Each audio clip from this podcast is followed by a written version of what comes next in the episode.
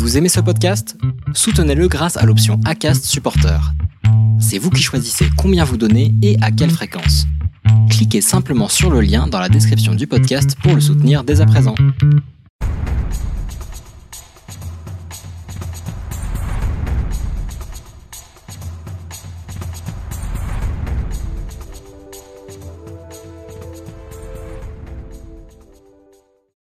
Bienvenue à tous pour cette nouvelle histoire.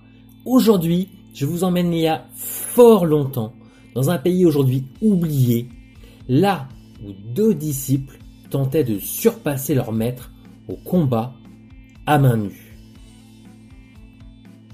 Et il faut dire que l'enjeu était de taille, car le maître, n'ayant pas de descendance, léguerait son école ainsi que l'intégralité de ses possessions aux disciples se montrant le plus digne et qui serait le premier à le surpasser.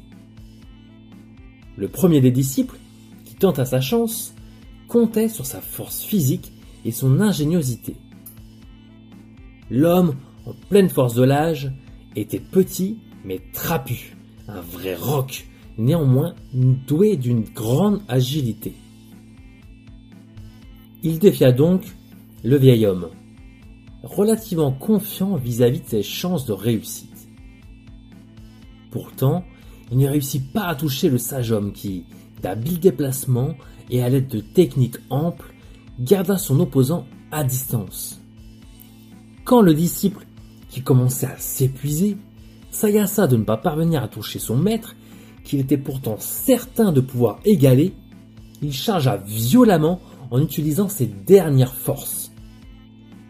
Ce fut comme si le vieux maître avait prédit cette stratégie il porta alors un coup fatal en plein plexus qui obligea le disciple à s'avouer vaincu. Le second disciple, n'ayant rien manqué du spectacle, décida de défier son maître à son tour. L'homme de grande taille était persuadé de pouvoir l'emporter grâce à sa physionomie et à sa vitesse. Il estimait que son rival avait employé de mauvaises stratégies, s'épuisant inutilement face au vieillard qui le tenait à distance. De plus, profitant d'affronter le maître en second, il était persuadé que celui-ci était épuisé, et ce qui était réellement le cas. Le second disciple aborda donc la confrontation avec une grande confiance. Et à peine le combat commença-t-il que le maître entra au corps à corps. Ainsi, il empêcha son disciple de développer la moindre attaque et l'immobilisa rapidement au sol à l'aide d'une clé de bras. Sentant que son membre était sur le point de rompre face à la prise agile et ferme de son maître, le disciple s'avoua vaincu. Un jeune enfant, disciple depuis peu au temple, se mit alors à applaudir. Il surprit les trois hommes qui n'avaient pas remarqué sa présence. Bravo, maître, déclara-t-il plein d'admiration. Le maître sourit alors et lui demanda pourquoi me félicites-tu ainsi? Car vous avez brillamment vaincu vos deux meilleurs élèves en vous adaptant à chacun d'eux, et cela sans vraiment combattre, mais plutôt en dispensant une leçon. En effet, déclara le maître, en se tournant vers ses disciples, ne soyez jamais trop sûr de vous.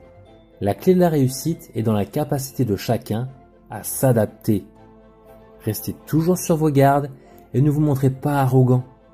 Détachez-vous de l'objectif et vivez pleinement le moment présent. C'est le plus important pour rester attentif et s'adapter au mieux dans toutes les situations. Ce jour-là, aucun des disciples ne réussit à prendre le dessus sur le maître.